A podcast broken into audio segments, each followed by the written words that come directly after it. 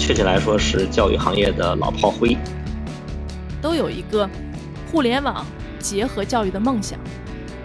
信息不对称嘛，所以我把这个信息从 A 点搬到 B 点，那我就可以赚到钱了。你要去鼓励很多并不需要的人尝试去了解这件事情，因为你相信人们没事的时候会去学习。那你会发现你根本没办法放量，你知道吧？哎，这个 VC 过来说看，哎，你这个生意不错啊。所以我觉得很多创业者是矫情，谁都不想每天只想着钱这件事儿，对吧？弄一欢迎大家收听随机漫谈，这样子你的这个需求理论上是这一期呢，我们请来了一个，就是当你发现没有人再会向你丢骨头的时候，你怎么办啊？那你只能自己去打猎了。整个中国改革开放四十年，对好对两代人、三代人就是风口。欢迎大家收听随机漫谈。今天呢，我们请来了一个好朋友，Grand。啊，Grand 是一个非常资深的教育行业的创业者，啊，自称这个教育创业老炮，是这样的吗？大家好，呃，确切来说是教育行业的老炮灰。哎，一听就是很有故事的同学啊！当然了，我们还有这个任老师也在，任老师跟大家打个招呼。大家好，嗯，欢迎 Grand。啊，任老师是。过了一个很长很长的春节，然后春节之后第一次跟大家见面，那我们就开始请 Grand 跟我们讲讲他的这个怎么从炮弹变成炮灰的。呃，上来就要一个这么激烈的话题吗？那按照 按照按照正常的这个，我们我们可以慢慢来。我们应该是说，如果介绍如何成功，对吧？如何？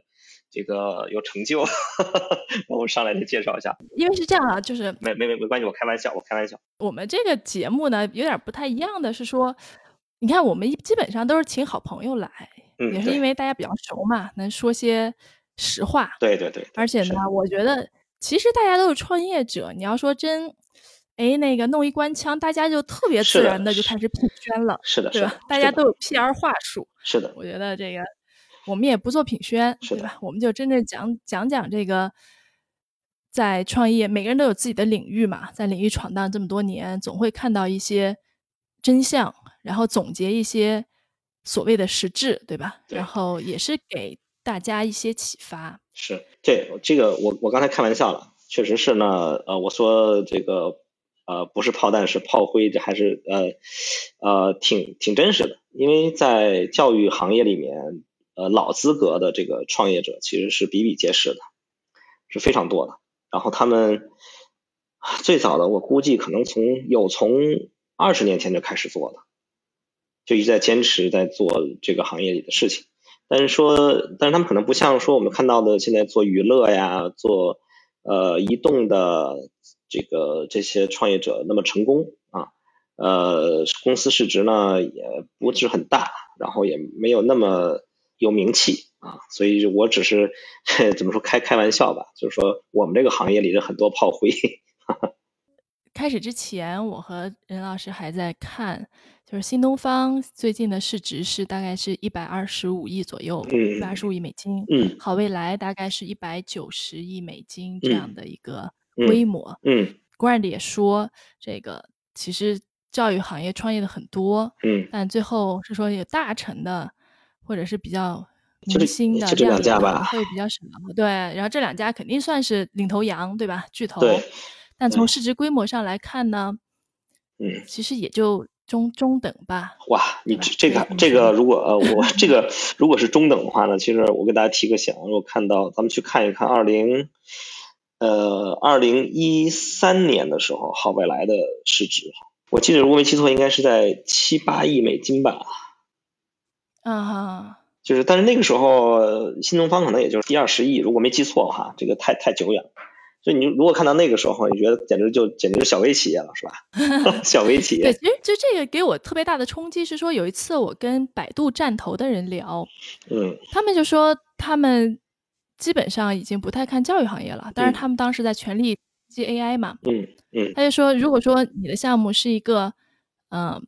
比如说社交，对吧？他可能会看说你能覆盖多少人群，然后会给他们做补充。但如果说你是个教育行业，他们本身定义是教育还是偏内容的，然后你做到最大也就是新东方和好未来啊，他觉得这个市场太小。对。然后这个给我的冲击其实特别大。嗯，啊，你你受冲击了是吗？这是什么时候的事情？呃，一六年一七一六一七年左右吧。啊，那百度他们还算是这个比较鸡贼啊。就你是觉得他们还是对的，是吗？嗯，我觉得每个人做一件投资，他的出发点是不太一样的。就是说，如果你每天只想去捕捞鲸鱼，那么磷虾这个磷虾群或者沙丁鱼群肯定是不符合你的口味的。嗯，对他们肯定是想要鲸鱼嘛。比方说，其实教育领域创业的老兵很多，很多都是做了二十多年。对对，然后那为什么呢？呃，就大家首先，嗯，为什么做？为什么坚持？或者为什么很难有大成？我现在的理解呢，就是呃，因为我们是做互联网出身的，其实我们会本能的拿互联网的思维去寻找那种呃，想要捕捉独角兽这样的蓝鲸，对，这是我们的本能了。然后呢，所以我们会拿一些经验去套到不同的行业里面去。呃，教育行业是一个特别容易被搞混的行业。呃，我们会认为它的形式其实我们会，其实你看它是一个信息的沟通的过程，对吧？它是信息的传递的过程，教育嘛，对吧？把知识的呃来来进行传递，所以我们会认为它天然跟互联网是非常近。然后呢，我我所以有比较多的做互联网的这个人才啊，创业者就会涌入到这个行业里面去。嗯，因为我们内心里觉得它和我们做的，比如说门户网站呀，我们会做的这种信息流啊，其实它本质是一样的。嗯嗯，但是其实做下来这么多年，呃，慢慢慢慢的，因为行业里也得出一些共识，就觉得它可能与其更像是互联网信息类的这么一个行业，不如说它更像是医疗。嗯哼，怎么讲？啊，就是这个行业里边的场景跟用户在寻求服务时的心理诉求，呃，更贴近于医疗场景。嗯哼，就是你帮他解决问题。嗯，对你，你这跟广告的逻辑跟娱乐的逻辑是完全不一样的。嗯哼，啊，如果我们拿一个线上的东西类比线下的东西，呃，比如说，如果我做了一个，嗯，陌陌，对吧？那可能对标的是一个陌生人的一个酒吧，然后我们去认识陌生人，对吧？它是一个社交的行为，然后当然背后的诉求大家很清楚，肯定是是让自己变得更快乐嘛，呃。游戏是一个游戏厅，对吧？我们可以去类比一个这样的一个一个传统场景。呃，原来我们认为学校可能有点像是一个这样偏信息类的，就是没那么重的一个一个一个一个一个一个场景。但是其实越干越发现，其实它跟医院挺像，它很像是个医院。嗯哼。啊，那你你看现在其实互联网医疗这就别说了，挂号这事今天都没有完全解决很好，对吧？嗯哼。哎，那你说的这些。就是创业了二十多年做教育的，其实也不都是做互联网教育吧？因为咱们接触的很多是做互联网教育的，对吧？啊，对对对对，嗯，就互联网教育这个兴起，我觉得感觉上还是从一二一三年开始的。之前再往之前，就是撑死了就是网校嘛，还要早，呃，网校就算开始了，网校就算开始了，哈哈。对，所以就头，我觉得两千年左右应该就能有了。嗯哼，就从网校开始，就算互联网。教育开始，其实从那开始，大家做教育创业的基本上都有一个互联网结合教育的梦想，可以这么说吗？是的，是是的，是的。因为如果我们只是说传统教育，那就不说了，那五千年了，对吧？嗯，这个就太太太远了，而且人家那个商业模式和人家的规律也轮轮不到我们来去探讨。嗯嗯，呃，它是一个很深很深厚的逻辑，一个行当在那里面了。所以大家开始做教育，都是想的是说我借助互联网能够把教育做得更扁平啊，信息更透明，对吧？然后更去中心化，更方便，对，更方便。然后基本上大家都会说解解决教育资源不平等，对吧？这可能是一个期望的结果。呃，是的，其实最开始的时候，大家都会打一个概念叫 anybody, anywhere, anytime and anything。就是 对，就是所有的事情，就你你看这是不是有那个那种互联网互联网的 connection 那种感觉？是是，对，最开始的 slog slogan 大概是朝这个方向做的，对，然后它背后所投射出来的，哦，OK，我可以做到 any any 的时候，那么背后对应的是 fair，对吧？这是公平，嗯哼，就是呃，当然讲情怀来说是解决教育资源分配不不不均匀这个问题，但是其实背后就是一个搬运逻辑嘛，就是。信息不对称嘛，所以我把这个信息从 A 点搬到 B 点，那我就可以赚到钱嘛。嗯哼，但实际上呢，就大家做下来的感觉，就是做成了医院。那结果呢？是说这事儿实际上，如果如果如果说你把它看成，如果你把教育培训更多的看成是内容或者是知识，这倒没错啊。你比如说，我们把它看成是呃，这个信息象限上消息更轻，对吧？嗯然后新闻重一些，对吧？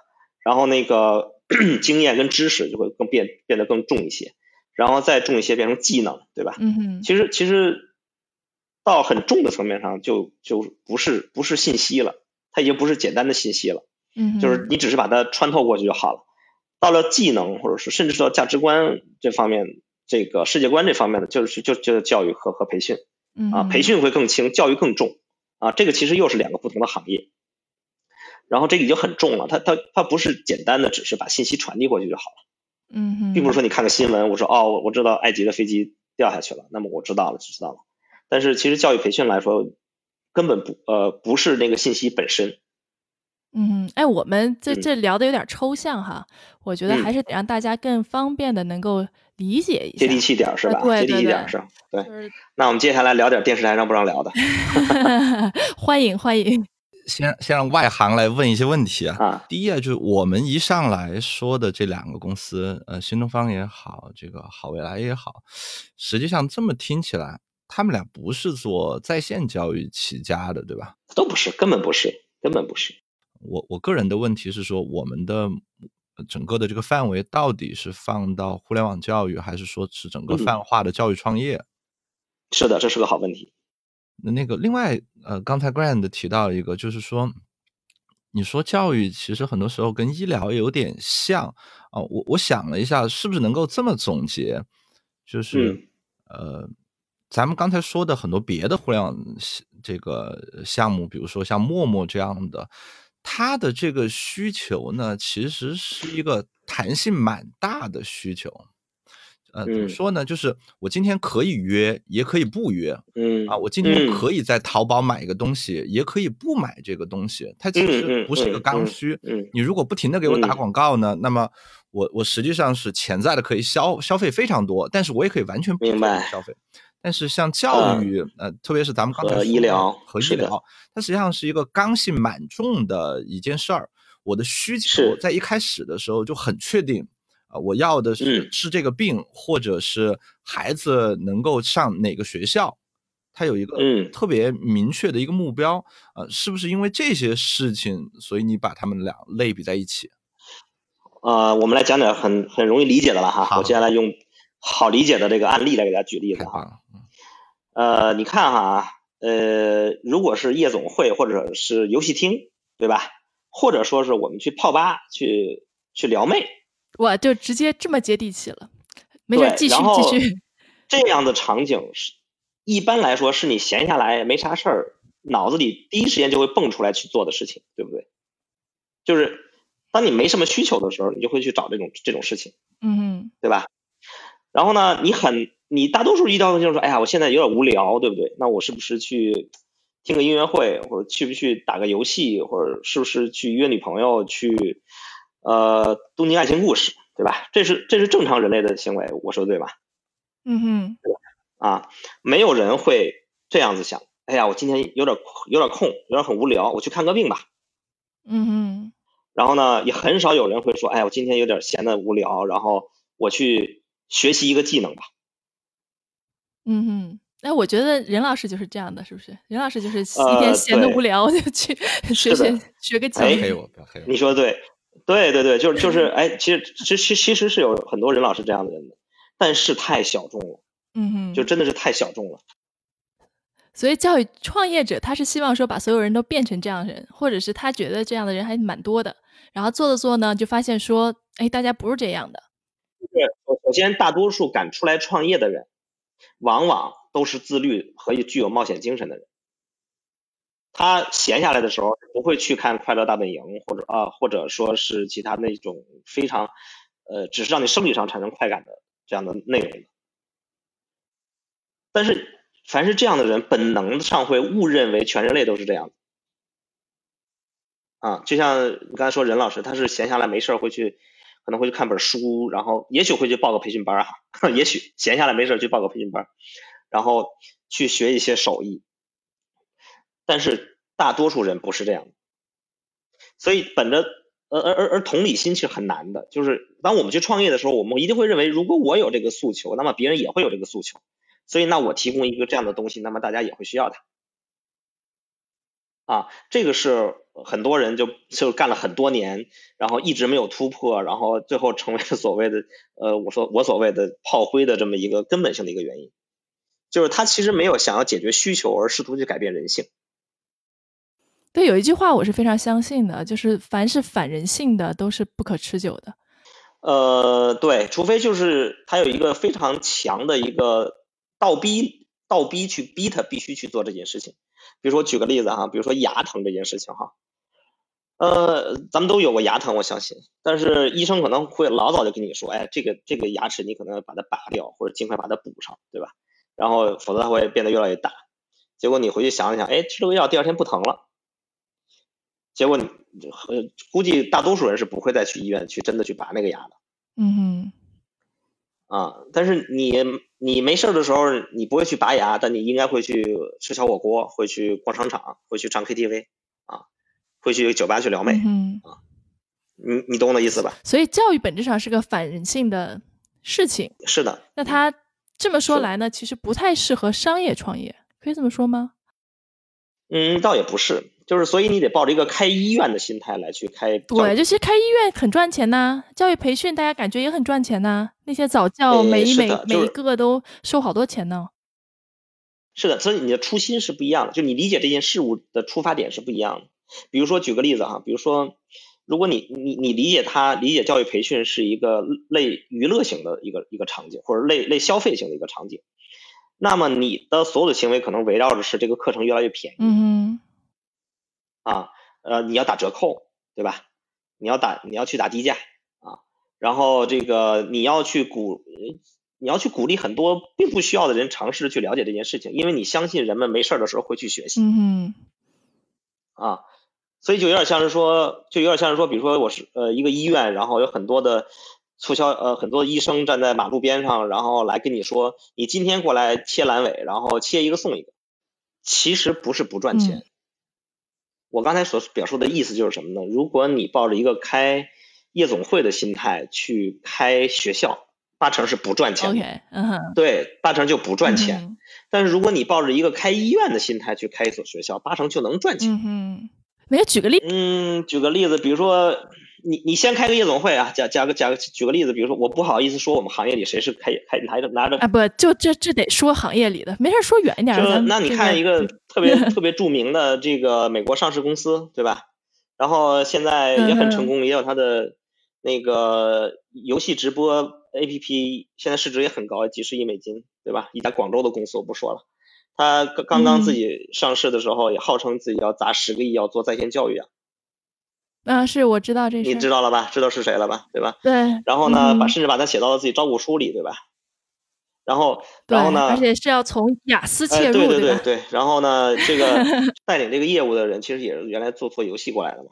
嗯。啊，那那我的 我我当时当时我就跟朋友们去去聊，我就说这个，哎，我说这个不是说这事儿做不成，但是我是觉得是说你你让一个开夜总会开惯了的过来在边上，你说啊，我有运营一个场地的经验，我有管理人员的经验，我有知道怎么导流，对吧？我知道所有这些东西。那你看一个学校也一样，跟夜总会都是类似的呀。那我我就把那个小姐换成老师，对吧？然后我就我就我就把那个导那个导那个那个那个来玩的人变成导导这个患者，那不是这样这样可以赚钱了吗？那我让这个夜总会的这个这个这个呃领班或者经理，然后直接去隔壁去当个学校校长，逻辑上没有问题的。嗯，就听着比较奇怪。对他过去之后就会变成什么呢？然后他就去门口去撒去去贴贴广告牌儿，然后呢去说你看欢迎来我们医院。嗯哼，我接下来要说的医院，你把它你把它换成夜总会，没有任何违和感啊。就是呃，欢迎今天晚上来我们医院，我们医院每天晚上营业到凌晨两点。啊，我们这里有呃特别好的医生，而且他们特别便宜。嗯哼，啊，然后呢，你今天来啊，然后买买一盒药送三盒。啊，我们装修的特别好啊，我们富丽堂皇啊，让你享受这个如五星酒店般度假梦幻般的医疗体验啊。嗯哼。但是后后边应该有个括弧，呃，我不一定能担保能把你治好。那哎，那谁是用开医院的心态去做教育的呢？其实我觉得，但凡是从互联网这个角度切入的，很大多数都是这种心态。对，都是夜总会的心态。夜总会的心态。所以从开学校切入的，通常还是比较对的心态，对吧？就是传统教育。用呃，对，就是说，如果我本着是说，哎，我就是开个学校，我本着要交付结果，比如说我要给这个孩子提分儿，我要给他拿证，我要我要去帮他去学会这个技能，让他最后能找到一份月薪呃四千的工作。嗯哼。那你会发现你根本没办法放量，你知道吧？嗯哼，就是就有点像一个老中医，然后我坐在我家里面，我一天最多就看二十个病人。是是，这个跟互联网的规模效应啊，这些东西其实都相似冲突，对，是冲突的。然后这个时候，一个老中医坐在家里面，然后一个病人他都给他看得好，对吧？然后但他要望闻问切，对吧？然后呢，每个人呢开的药是不一样的，然后还要去叮嘱，然后跟他讲他的病理病因，然后跟他讲为什么要注意这个注意那个，然后呢还要去做化验，也许反正就很复杂。然后一天能看二十个，然后一天能赚一个人能赚一千块，对吧？那一天能赚两万块。哎，这个 VC 过来说看，哎，你这个生意不错啊。嗯。那那我给你一千万了，你你你把你你把你这个问诊能力提高提高一千倍。嗯哼。啊。然后问题是有这么多病人吗？嗯哼，所以问题不在于规模化能力，而在于市场。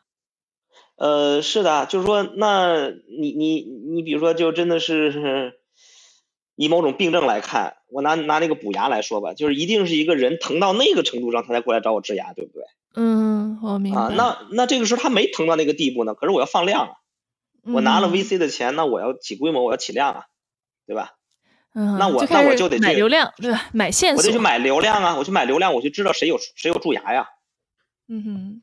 啊，然后我得吓唬他，我得吓唬他，说那个啊，说你别看今今天不疼，对吧？现在现在贩卖焦虑的不是还蛮多的吗？是不是背后就有你说的这个思路？哎，那对你你脑子里已经 你已经出现了很多的品牌了，对吧？对对对对对。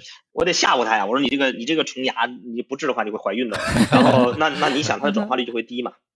它的获客成本可能就会比较高。嗯嗯，是我我曾经跟一些也是教育创业的老兵聊，大家都是说怀着一腔热血投身教育行业，然后发现国内的教育行业实在是很多违背良心的事情，就做的很不爽快。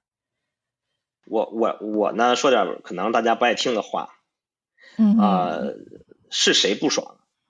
是老兵不爽。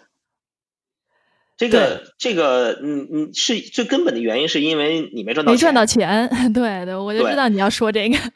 呃，我我我说到这儿呢，我必须要搞清楚一个概念，就像刚才那个任老师所说的，就是说到底是个是在线教育还是教育的问题哈。我们必须要区分开培训和教育。嗯哼，这是两个不同的行业。就是什么叫教育？教育的初心。是筛选并且培养出最合格的人才，最符合特定消需求的人才。嗯哼，解决某些特定的社会需要。第一是筛选，第二是培养。这个中间没有太多钱的问题。比如说，就像印度的拉马努金，对吧？这个没有受过任何教育，不世出的数学人才。那今天家里没有钱。你要不要让他上学？你要不要让用最好的社会资源、最好的老师去培训他、去教育他？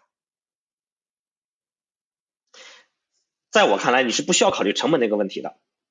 不世出的人才，根本不要考虑成本问题。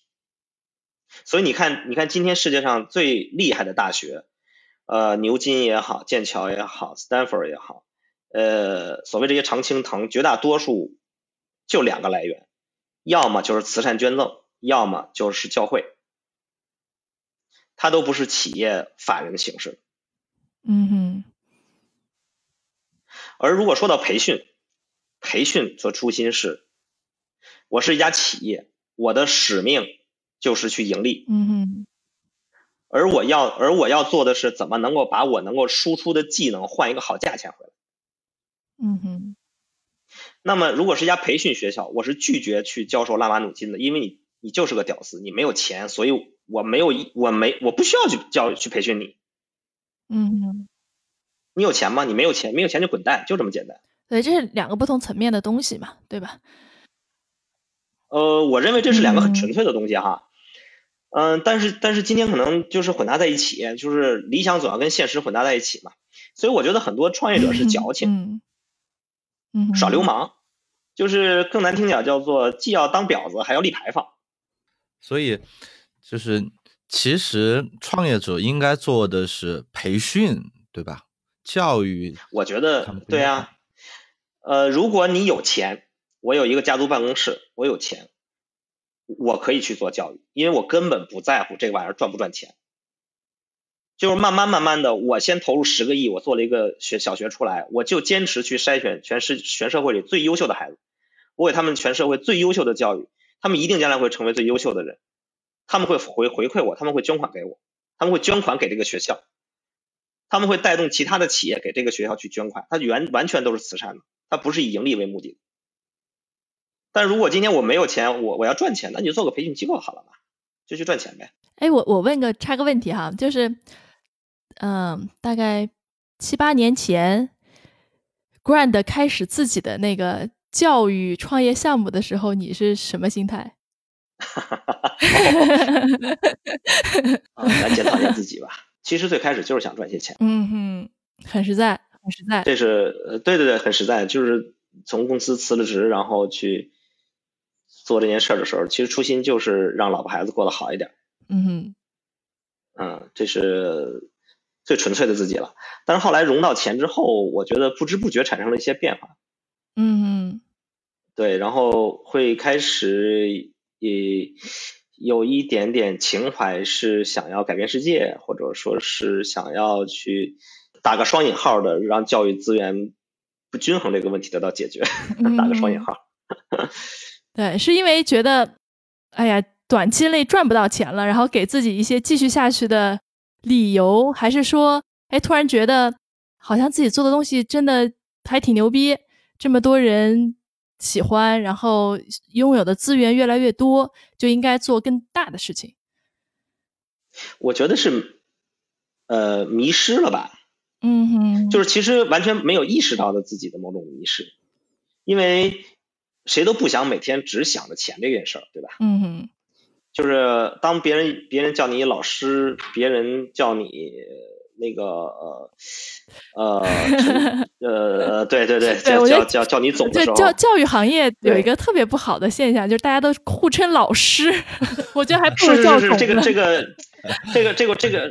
最讨厌，对，这这个是我特别警惕的，但当时没有的不知道啊。那现在其实我是特别警惕。任老师想吐槽这事儿很久了，是吗？是是，就不只是教育行业，就是在若干个行业里边都有这个问题。但是你总结他们，你会发现这些被叫老师的人都有一个特点，就是。折腾 特别久，没怎么赚到钱。对 对对对，所以我现在遇到别人就说，别人说，哎呀，什么王总，我说别别别，叫我小王，对，叫小王就好了。接下来咱们来聊聊有没有赚钱的事儿。是是是，就是其实是当当融到钱之后呢，就是你开始会有种错觉，就是自己成功了，因为毕竟账面上趴了上千万，这还不是笔小钱嘛。嗯嗯。然后你开始误以为自己成功了，对吧？然后呢？你认为自己之前的过程，这个成功实际上是一种路径，然后你你会不断的去强化、去闯、强强化、去强化这个路径，然后去重复这个路径。你比如说，就开始去更多去思考投资人喜欢听什么，嗯哼，啊，投资人喜欢投什么？我做了这件事情，投资人怎么看？嗯哼，就 to VC 了。诶，对，其实现在现在有这个概念了啊，叫 to VC 了。那那个时候其实完全不自知的。嗯哼，对。这个就一点一点的开始去想，哎，我本来应该去想什么呢？学生我怎么做，学生愿意给我更多钱？嗯哼，嗯，然后我交付什么样的服务，学生更愿意付费？怎么样能够提高他们的转化率跟复购率？这可能是一个一个一个一个正常的盈利企业应该去做的事情，考考虑的事情。但是后来变成了是说，哎，我做什么会让投资人认为我的估值更高？嗯哼，啊，然后我说什么他们会认为我很酷？嗯哼，对，然后会有一个这样的转变。那这样慢慢慢慢的，实际上就是公司的动作、技术动作都会变形。是，都会去朝着朝着朝着越来越像夜夜总会化，或者是像 对，就会朝朝那个朝那个方向去做嘛。你想投资人给你投了这么多钱，他总希望你很快起量嘛。是，那你就会去街边发发传单了，嗯哼，说呃今天补一个牙送一个，切一个阑尾送一个，对吧？介绍你的朋友过来切阑尾，然后给你给你一个切阑尾的机会，嗯啊。而且水涨水涨船高，对吧？大家都这么做，数据造假啊，虚荣指标啊。然后就感觉是个停不下来的事情。对，这这其实你不会觉得这事很可笑，就是说有点像，比如你在路边，你突然间遇到一个人，然后在路边拉着你说：“哎，今天我们药店搞促销，然后治糖尿病的这个药，然后你今天买一盒送三盒，你赶快你赶赶快买吧。”嗯。然后之前只需要之前九十九块九，现在只需要九块九毛九，然后可以买四盒治糖尿病的药。你你又没糖尿病，嗯，对吧？但是你会看到满街都是广告嘛？嗯，对，所以那会儿你们没有试着去做一些这种呃贩卖焦虑的事儿吗？比如说弄个 grand 思维啊什么的。对，那个时候哈，我们的思维还比较还比较古典，就是那个时候我没有也没有意识到现在 现在的这样的 现在的这样这个这个世界的真相嘛，对吧？啊，所以后来其实呃，其实后来发现了，其实后来发现这个样子。就是也也有过一些尝试，后来发现真的来钱还是挺快的。对，因为你你刚才说到药的事儿，我就想到这个权健了啊。对，前一阵有个文章不就说，其实他们跟这些什么思维什么的思路完全是一致的嘛。嗯，就是弄一个莫须有的理由让你来买个单，这样子你的这个需求理论上是无限的。嗯，这个事儿呢，其实我又分反面来看哈，嗯，我没有任何替思维或者替这个权健起底的这个。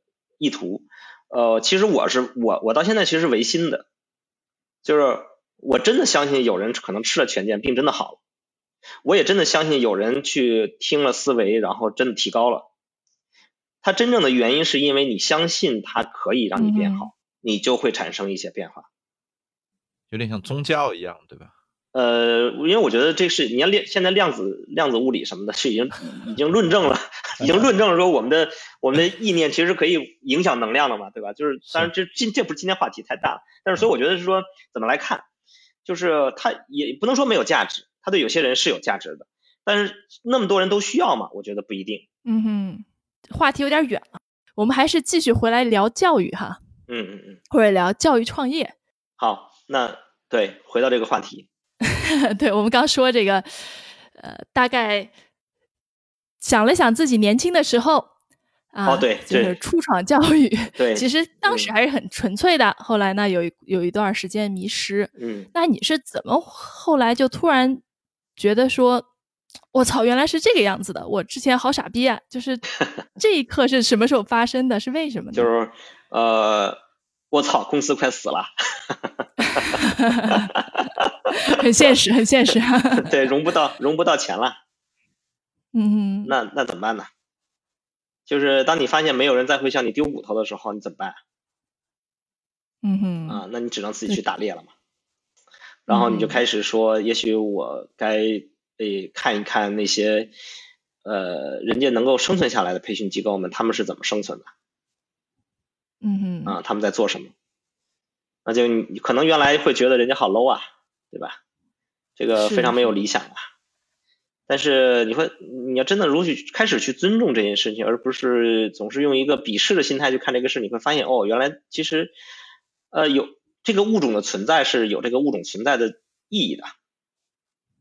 嗯，它一定是适应了这个自然环境，才会进化和衍生出来它现在的样子。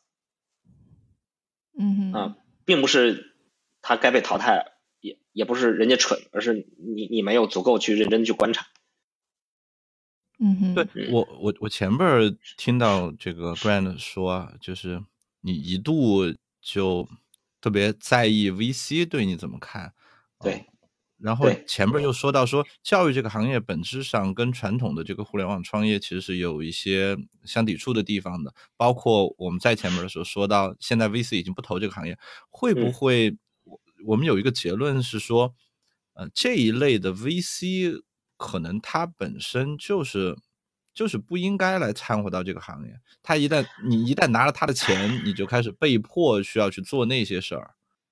哎，我稍微补充一下哈，就是并不是说现在 VC 不投这个行业了，只不是说百度站投当时是不投。嗯啊，其实我知道教育在至少一八年上半年的时候还是个小风口。嗯，呃，很多现在也是个风口。V 现在也算对吧？因为它逆周期嘛。嗯，在这个市场下行的情况下，而且很多 VC 都专门建立了自己投教育的团队。对，有的甚至都建立了自己专门的教育基金。所以其实 VC 的参与度是越来越高的，但但我听起来那些项目都是这种夜总会式的项目，对吧？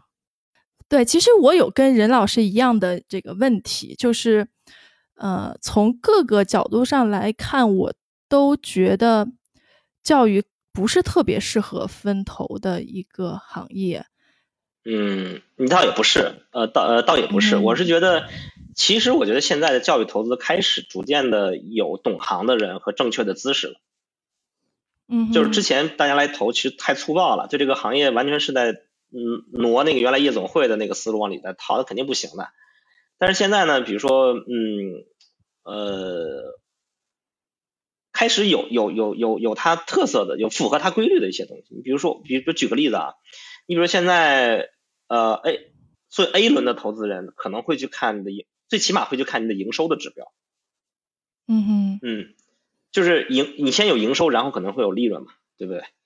啊，你要么是营收规模巨大，然后我可以接受你没有利润，要么就是你营收规模小一点，但是利润率很好，啊啊，但在此之前，其实大家连连这个都不看的，大家可能看的是什么用户量，那个那更没有意义了，对吧？就是现在开始就关开始关注这些真正作为一个一个类医院的这么一个机构，它应该有的样子。然后，但依旧还是会有规模化的问题和市场容量的问题。嗯，我认为其实资本是可以加速的，只不过它没办法加速到像做一个移动互联网 APP 这种速度。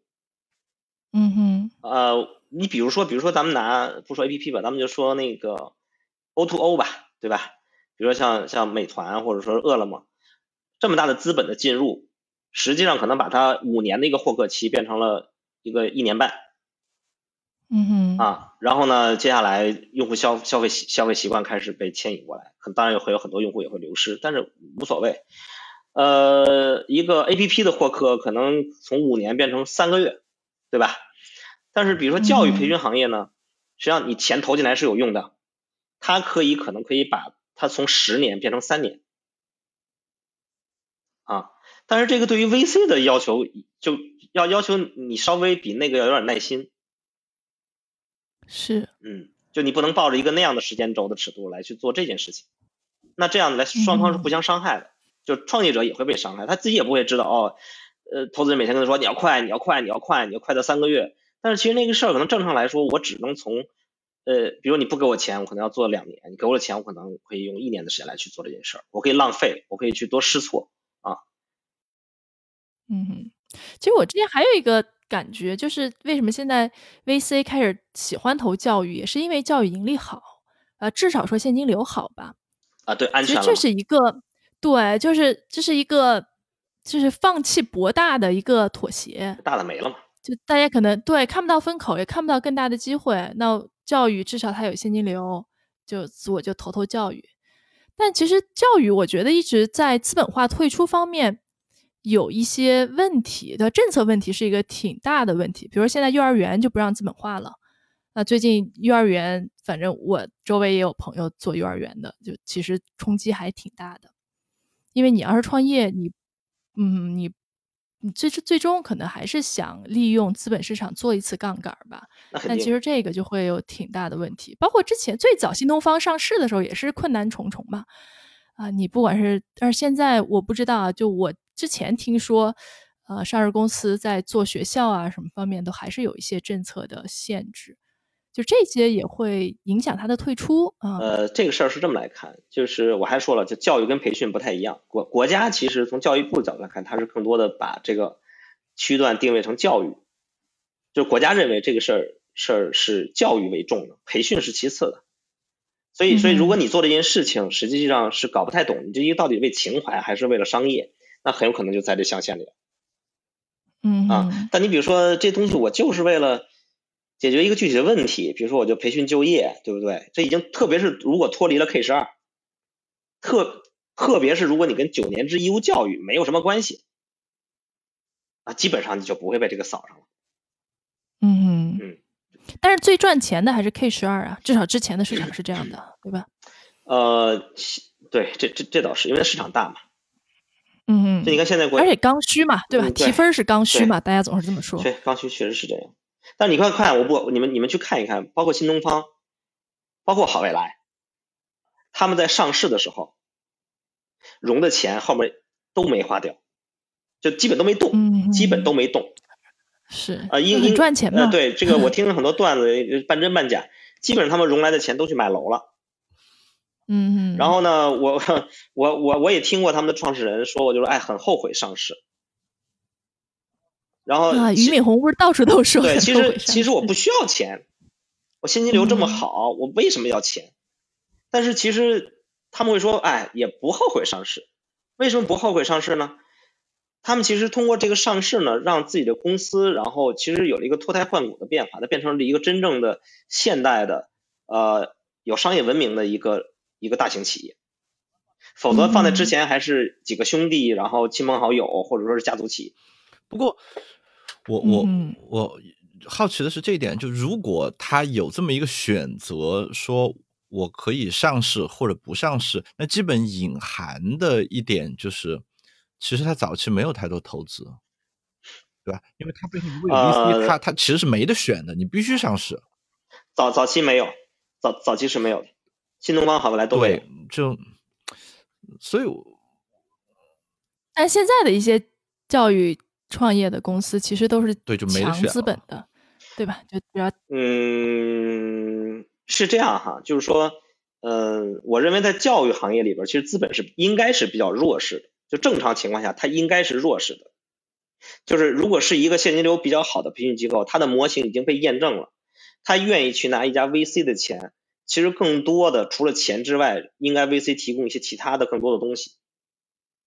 嗯，你比如说好未来当时上市的时候拿了老虎基金的钱，就是说真的，他为什么上市呢？是因为他们看到了新东方上市了，觉得新东方上市了好屌啊，啊，这这是一件很高大上的事儿。然后而且而且看到了新东方的整个的管理上啊，包括它的这个内部组织结构都产生了很多的变化，就有点像是一个有一个风一个 有一个一个什么家族作坊变成了一个现代企业的这种感觉，所以其实这个动力让他们。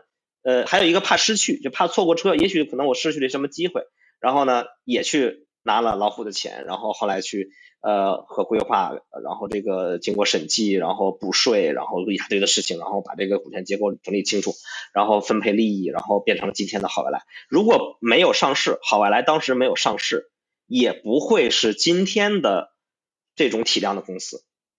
它也不会是像今天的一个这样对对社会产生了这么大影响、这么大正向影响，然后有改变了这么多的这个这个学习问题的这么一家企业。我觉得它还是一个值得尊敬的企业。就是这个很难说你到底得到的是什么。反正我觉得像新东方、好未来，他们得到的不是钱，他们得到的是一张票，然后让你变成一个一个真正的现代企业。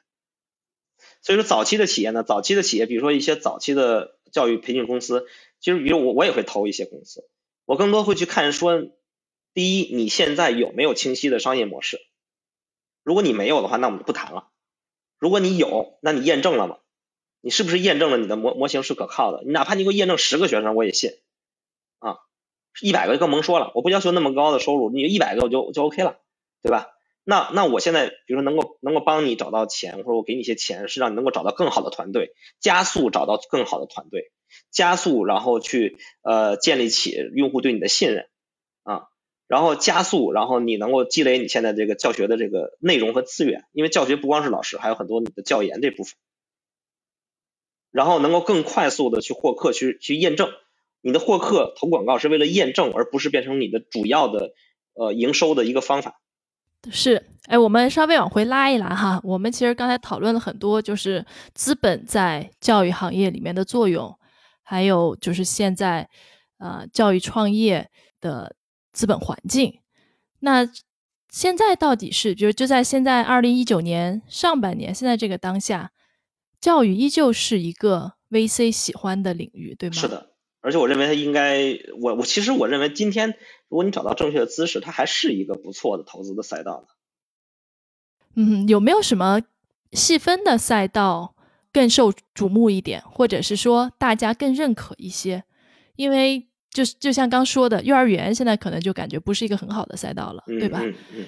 呃，然后 K 十二因为一些问题，反正之前是很火，现在其实慢慢也呃淡下来了。但是 Steam 现在其实很火，就是这些可以跟大家介绍一下嘛？就是有哪些，比如说细分领域，感觉是资本比较认可，然后某种程度上也是市场被验证了的。呃，所以我要二分一下，你是要市场，你是要资本很认可，还是要市场被验证？这两个不一定有很大的交集。我我其实想听的是 Grand 的认可。哦，呃，我认可是是。其实，其实我是完全数据导向的，就是你你去投资也好，你去创业也好，你先去看，呃，如果它是个生意，它是个培训，对吧？它不是个教育。那在全中国的所有的涉及到培训领域里面的钱最多的是在哪？结果你会发现是国家的财政预算，天文数字，对吧？那那那你就去看，那现在现有的这个公办教育 K 十二的这部分里面，你不要想去替代它，因为你不可能替代它。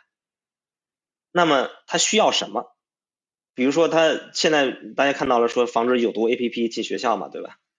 这个那个国家那个发那个文上说的是防止有毒 A P P 进学校，人家没有说不让老师学生用 A P P，这个逻辑是不一样。要用无毒 A P P 占领学校，对吧？任老师真聪明，你你可以弄没毒的呀。对对对，就是学学习这一类的系列的 A P P，对吧？对呀，就是政府没说我没钱，政府没说我不买。政府只不过是说你别没事站边上诱导小朋友，然后免费下，我也不知道你里边东西是什么，你还不听我管。这这这这个我觉得是是政府的大方向了，你去看。所以说我觉得，就就跟搞基建一样嘛，国家一说建铁路，那你说这些你搞基建的肯定就活了嘛，对吧？一说开发房地产，那建筑建筑公司都活了。那那既然我们做教育，我觉得首先你得要搞明白，说国家最大的这个教育经费的投放，它的需求是什么，那方向是什么啊？所以我确认一下，就是因为。咱们前边说，就是整个这个领域其实是分成教育和培训两块的。教育呢是这个教书育人、公益为主的。我们本来前边听起来觉得这些想赚钱的都应该去做培训，不应该碰教育。但是听你这么讲，其实反倒是你应该试着在教育这个里边去做一些帮助政府的一些事儿，去分一些这个教育经费，对吧？呃，你可以这么理解，你比如我自己去开学校了，我是开了一个小学，对吧？哎，这个这个在我看来是，你也搞明白你是不是要做教育还是去干培训，明白吧？然后，OK，但但是政府本身就要花这个钱的，OK，他没有让你去教学呀，他是让你去作为他的工具呀，To G 在 To C 的一个，你 To B 也好，你 To G 也好，总而言之有一个问题去解决它，拿那个钱就好了。OK，OK，啊，想那么多干嘛呀？改变世界这个事儿离一个屌丝的创业公司没什么太大关系。是是是是是啊，教育的是，对。然后然后呢，那个呃，所以我觉得我觉得这是一这是一个啦。另外一个，比如说咱们抛开体制，你看你看体制外，嗯，我觉得其实可能会是会有些挑战，因为我觉得看现在国家大的政策，其实在收紧嘛。呃，你问我说什么是特别好的？我今天我也不知道，啊，就是特别刚性的呢，不太敢干。真的提分啊，那个有效果的呢，今天这个大环境下不好说好不好看，啊，这有有点这件事儿，好未来做的很好了，对吧？好未来也在转型的。提提分这件事情。对他做的很好啦，但是他也很很焦虑啊。是是是是。对，很焦虑啊。于老师都也也很焦虑啊啊，嗯，大家都很焦虑啊，因为之前这个很纯粹的呀，我就是拿钱给你分嘛，拿钱买分嘛，就这么简单吗？会不会对于这个会稍微好一点点？就毕竟不受出国培训，国家国家不会卡，但你看现在的世界形势了？啊，是。你九十年代的时候，那那九十年代的时候去日本，你就算在 Seven Eleven 里打工，一个月也有一万人民币的收入。是，现在九十九十年代哦啊，现在呢还是一万块钱呀？你会去吗？是，现在这些海归都挺惨的，嗯。任老师是海归对吧？我是，刚又自黑了一把。哈哈哈！没有没有，那都很对。任老师当当时 当时也是读新东方出去的吗？我我上课那会儿，那个罗永浩还讲课呢，我还上过他课啊。哎，我也上过罗永浩的课。啊，我们俩是的师兄弟。嗯啊，那个时候能出国，那我们非就是，哎，那你是哪年出国的？哪哪哪年上课？我是零三零四年上的课啊，我有一年哦，那个时候能出国还是非常让人羡慕的呀，非常让人羡慕的。就是我家里没有钱，所以 这是报不起新东方的课吗？报不起，真的报不起。出国那时候很贵的，很贵很贵的。对对，这 Grand 继续继续。啊，对，就是所以你看刚才那个任老师也问我说出国这事儿。我是认为干什么事情，不管大家怎么去讽刺雷军说的风口论，我是认这事儿。就是如果没有赶赶上改革开放，我们如何之努力，你也不会有今天的美好生活。所以不要扯什么什么什么风口不风口，就是他妈风口。是是是。整个中国改革开放四十年，对好对两代人三代人就是风口，所以不要去扯什么人人定胜天什么的，这对。是是，其实，在大时代下，每个人都是非常渺小的个体嘛。但是有一点哈，我觉得就是，其实每个时代都有属于它的风口，大小吧，大小区别吧。嗯。所以，那再往后呢，就是 Grand 认为的教育行业，有的做的就还是这种真正解决问题，然后能治病。能把钱收回来的这种行业，如果拿估值，你投的公司估值来评估值不值得投的话，我觉得十亿美金以上的公司确实不多。嗯哼，呃，也有啊，呃，一百亿美金以上的公司确实这是靠运气，这很难找。我我我看不出来。嗯哼，但如果你你降到说十亿人民币，嗯哼，对吧？那还是非常多的。就是你大概能能在几千万或者一个亿的时候进去，然后赚个一二十倍，那还是很多的。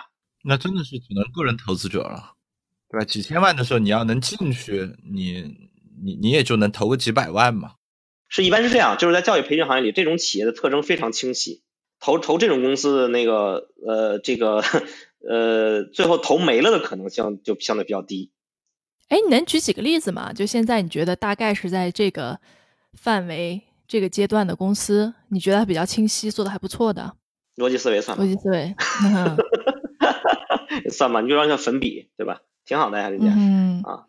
然后原题库呢？呃都比较细分。原题库，原题库说真，它一直在转型，所以我不知道它到底现在要要做什么嗯啊。对，它其实也一直在在转。嗯，它变现这端一直有问题。对，像 VIPK 呢，应该属于十亿美金公司了，对吧？呃，不止，它也不止，它几十亿美金了，应该对对。但是它它它就是体量大呀，它已经大到了足够大了，那个营收营收让你特别恐惧。嗯，就是它虽然虽然利润不一定好，但是光现金就已经已经非常好了啊。是是，它也非常典型的 VC back 的公司。对，但是那我说真的，那还真不是有 VC 就能玩得起来。嗯哼。啊，这跟跟团队有很大关系。是是是，能做到那么大，肯定是有有几把刷子的。呃，对，就是它跟那个 OFO 是送外卖逻辑还真呃不太一样，这个还挺苦的，这活儿是一个非常重的一个运营的活儿。是是，我觉得这也是互联网创业者就做教育的做到中间非常不适应的一点，就发现说你一旦真想做什么事儿，就变得特别重。那你知道吗？就很有意思。你比如今天我看起来，这个很多呃，就是觉得可能是个十亿、二十亿人民币的机会啊。嗯。说你现在投进去，过上十年，嗯哼，有可能它十亿再翻个六六七倍，或甚至十倍。嗯哼，那这个增长来自于哪里呢？它会很平缓的增长。嗯哼，这来自于市场，对吧？就是这个市场的中国人口足够大，市场边缘足够大，然后呢，很多时候一个培训公司它没办法快速增长，是因为供给端跟不上。嗯哼，就老师你没办法一块弄那么多老师，然后你的教学内容不是说一朝一夕马上就能够积积淀出来。嗯哼，啊，就是如果是一个好的培训机构，它能到一二十亿这个估值，有很好的利润，然后很好的往前滚。第一，这个公司肯定肯定不会没；第二，它继续稳定的向上增长，这是一个大概率事件。嗯哼，就是如果你抱着一个说，哎，我有这股票的上市了，然后呢，我抱着一个买理财的心态去买，就挺好的。嗯啊，但我我有这么一个顾虑啊，就是当我们放到这种长周期，比如说五到十年的时候。我一直有个担心，就是如果做的是 K 十二的话，中国最近人口趋势不是特别好啊。我觉得可能还好，因为其实还有一个概念叫参培率的一个问题，就参培率啊，这个跟那个人跟那个人均 GDP 是有关系的。嗯，什么意思啊？参培率？参培率就是比如说一百个孩，一百个一百个潜在潜在用户，有多少人来培训了？啊，嗯哼，这个比率其实还是不不高的，就是还比起这个日本，比起这些韩国来说，就是还中国的这个。这个这个各种各样参培率其实还还是有有一定的提高的空间的。哎，这个数据能跟我们分享一下吗？我还挺好奇的，就或者大概的这个中国跟日本、韩国能差多少？你比如我给举个例子，比如说广州，嗯，广州，比如说参培参培率是百分之二十，对，呃，到佛山可能就能打就能少一半了。OK。啊，嗯，随着城市往下肯定是递减的，对吧？就一线城市最高，然后对对对对对对，嗯，就还是其实是市场边缘的问题嘛。其实市场边缘可以，对你比如说城镇化如果不变哈，如果还是中国的城镇化还在还还在进一步推进，然后参培率是会提高的，参培率的提高其实可以抵消掉一部分这个人口的影响。嗯啊，而且而且以我我我分析过，我我我研究过日本的人口问题和这个中国人口问题，其实我觉得问题不太一样。这个呃，这个国家的体制和这个这个民民族的文化，我认为其实中国的人口问题还是有解。嗯哼，对我们刚才其实就是讲说，就是 Grand 看好的这些，其实还是在市场需求比较大。就刚才也说了几个特点，对吧？然后你说的增长呢，其实是基于说市场足够大，企业可以慢慢去渗透。其实它是一个线性的增长，对吧？我们刚说的这些，其实好的培训企业是这样。对，但有没有这个，比如说杠杆化的、有科技撬动的增长呢？其实之前 AI 赋能教育讲的很很火嘛，对吧？有很多名词儿，自适应学习，各种不同的网校啊，然后什么寓教于乐的，包括 Steam 里面有什么机器人儿啊，反正概念很多。你就觉得这个有没有这种科技带来的杠杆效应？嗯。我是觉得，如果要讲杠杆，咱们就纯粹去炒杠杆。嗯，就比如说，那其实就是资本杠杆嘛。就是既然说大家喜欢炒杠杆，说我要这高回报，你就去做高风险高回报的事儿了。你比如说，你去投一个什么 AI 公司，这公司可能也许明年涨十倍、二十倍，也许明年没了，对吧？嗯哼。是，不，但说是好了啊。说说真的呢，比如说，你觉得 AI 现在能帮教育在很有限，很有限效果上面。很有限，有没有你觉得眼前一亮，或者是说可能还会有后续发展的一些案例？一定是教育吗？呃，不，不是教育也行啊。如果教育没有，不是教育，像 VR 就去搞成人应用啊。嗯，啊，如果如果是做 AI 的话，就去做量化交易啊。嗯，这都很来钱，非常直接的应用。那还是说教育吧？你你去做 AR 做 V 做 VR 或者这些东西，难道不应该现在军事上用吗？嗯哼，这些东西肯定来钱呀。嗯，而且是他天生就应该去杀人，那为什么一定要去做教育呢？嗯，所以你是不看好打着 AI 旗号做教育的公司？呃，之前也有一波拿着 VR 去做教育的啊。对，就是我呃，我咱咱们一个朋友，我你你很熟，他是搞 VR 教育，我就问他个问题，我说你能不能给我推荐一款能够看得很爽的 VR 的毛片儿？他说这个还没有。我说连毛片都看不好，你搞毛教育啊？我我然后他搞了吗？他就就不搞了吗？不是也还也还在搞啊，就是就是有情怀嘛？婚前教育开始做嘛。对吧？婚你说前教育是不是？教育对吧？对嗯我我我可以给大家推荐一本书，这是一本正经书哈，在京东上能买得到。这本书叫我看叫什么叫，嗯，叫日本 AV 影像史。嗯哼，你给我啊，推荐过，应该是叫这个对名字吧？对对对对对，这个这个大家都觉得我好像是在这个耍流氓，这这真不是，它是一本正经的书。这本书最开始就是说，日本的那个录录像机，就是录像机这个技术，这个磁存储技术是怎么发展起来的？就是最开始也没有片儿，机器又很贵，录像带也很贵，然后呢没有片儿就没人买，没有人买就没有片儿，然后就死贵死贵的，就是一一潭死水。最后撬动起来的就是靠就是靠黄片儿的。因为黄片儿生产能生产成本很低，然后又是刚需，所以让这个设备有了买这个设备的意义，然后才导致了这个这个录像机、录像带从一个非常高端的商用设备变成了民用设备，然后才有了后来的拿录像带去存储的这个正常向的这这样的节目。嗯，其实对，就这个毛片儿真是推动所有科技发展，包括搜索引擎，对？呀、难道呃互联网不是吗？储 对啊，对互我联网迅雷的迅雷的同学跟你沟通一下，就是迅雷里边每年传的最多的都是啥？那你家里用这么高的宽带，呃，女生是为了看韩剧，男生是为了看啥？对吧？上个网五兆就够了，为啥要一百兆啊？不都是为看片儿吗？就是就回到说，教育其实并不是顺应人性的一件事情。所以 Grand 的观念其实是还是蛮传统的，觉得教育就应该是一个比较传统的，就连互联网进来其实都比较困难，就别说最近这些 fancy 的呃 AI 也好，这个 VR 也好。那我们接下来的另一个问题是不是都不用问了？就是区块链和教育能能不能有什么结合的地方？嗯、我其实一直在找，但是我真没找着。嗯，这样的项目倒是有，对吧？但是都没做出来。所以那个那个也是我很好的朋友，做的也是我的朋友。这个，但是我内心里不相信这件事情，就是我我很难去做我我不相信的事情。嗯，我是觉得，但我是觉得，其实区块链最早就是除了发币之外，应该是跟游戏是结密的结合最紧密的。确切来说是跟赌博是跟赌博游戏应该结合是天然的一对儿。是嗯，但事实上他们发展的很好嘛，对吧？博觉博彩的，事实也是很好嘛，就是就是就像不管不管你如何去否认，你搞 VR 还是应该先去做毛片儿。grand。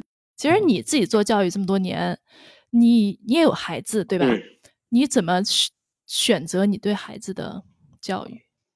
我就是个老师啊，我认为我就是他的老师。你相信家家家庭教育最重要，对吧？哎，这个呃说出来呢，很很悲凉。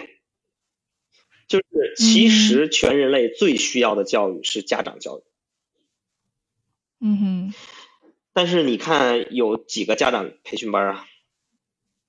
嗯哼，这个咱们学开车要考个驾照，对吧？然后嗯上大学要拿个四级证，然后你结个婚还拿个结婚证呢。那那你怎么就天然自信到你觉得就可以很很天然的合格做一个父母呢？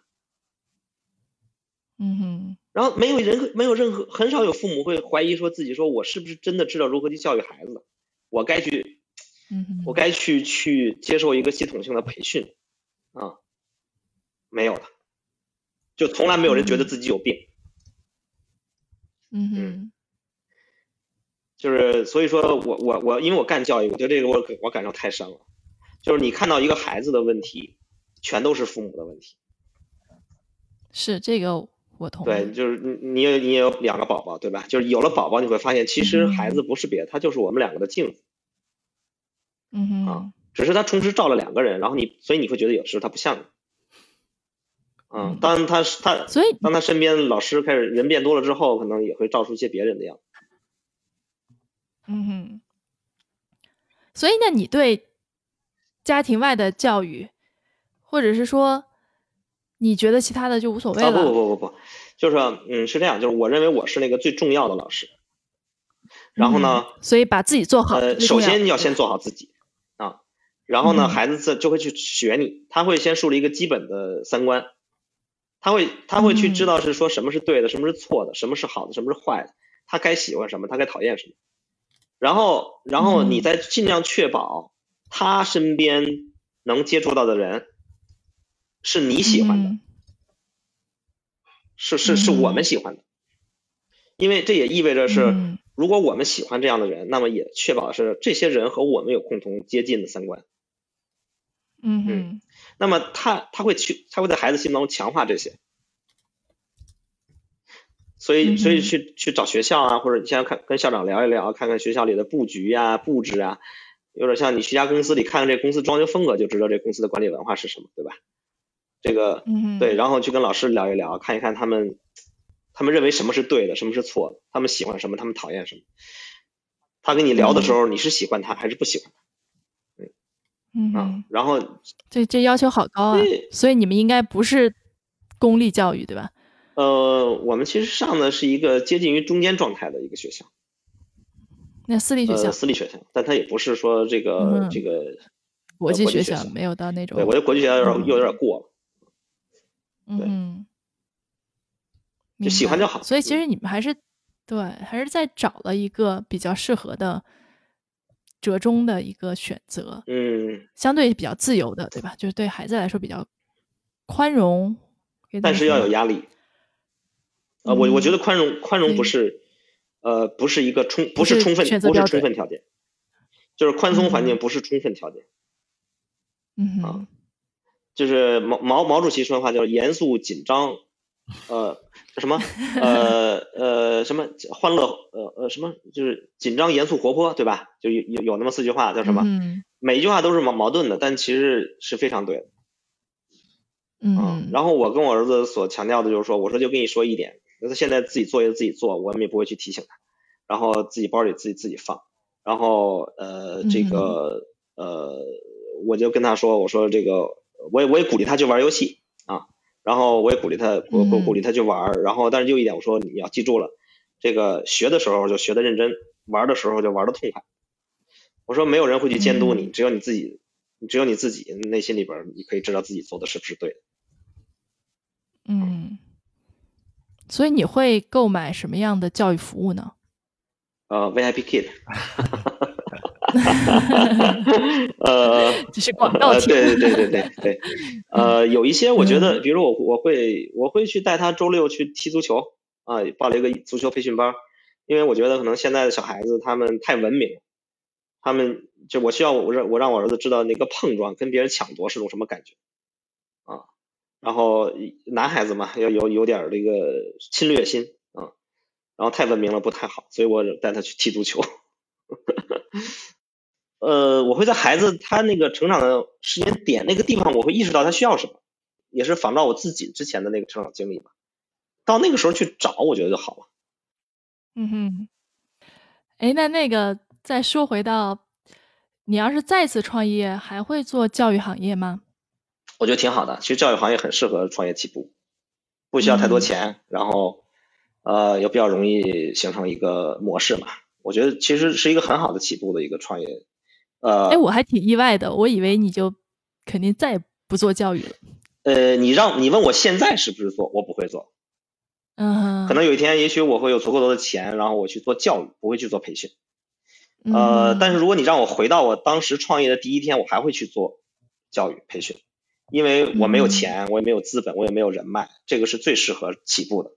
啊、感谢 Grand 做客我们节目，跟我们分享了非常非常多的真心话啊，我觉得很多都让我很受触动，非常有启发。再一次谢谢 Grand。哎呀，谢谢王然，谢谢任老师，啊、谢谢给我一个这样的机会，让我讲一些在电视上不能讲的话。欢迎再次做客我们的节目，啊，好好好，谢谢谢谢，欢迎随时沟通。好好，啊，谢谢大家收听随机漫谈，拜拜。拜拜。